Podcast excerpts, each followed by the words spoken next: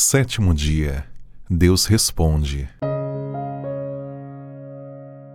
Se vós estiverdes em mim e as minhas palavras permanecerem em vós, pedireis tudo o que quiserdes e vos será feito. João 5:7. Jesus garante que todo cristão que permanece nele receberá respostas para suas orações. Contudo, sempre será mais difícil percebermos as respostas de Deus às orações que não são específicas. Por isso, devemos orar como Gideão, de modo preciso e explícito. Você já perguntou ao seu amigo por qual motivo deve orar em favor dele? Se não for possível visitá-lo em breve tempo, ligue para ele ou se comunique de alguma outra forma, mas não deixe de indagá-lo. Qual o seu pedido de oração? Isso é muito importante porque quando Deus responde às suas orações, saberá que isso não ocorreu por mera obra do acaso. Foi a mão de Deus que agiu em resposta à sua intercessão.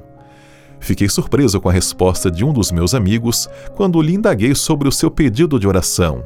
Este meu amigo tinha um grave problema com álcool, mas curiosamente não pediu nada a respeito. Pediu que eu orasse para que Deus lhe concedesse um trabalho de carteira assinada.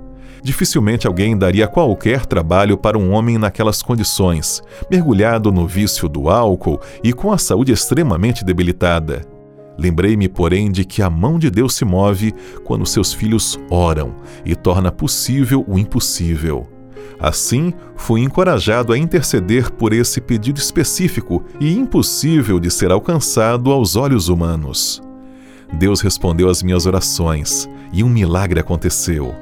Em poucos dias, meu amigo começou a trabalhar, e como ele sabia que eu estava orando por este propósito específico, creditou esta bênção a Deus, e o seu coração, outra hora incrédulo, se abriu para Jesus.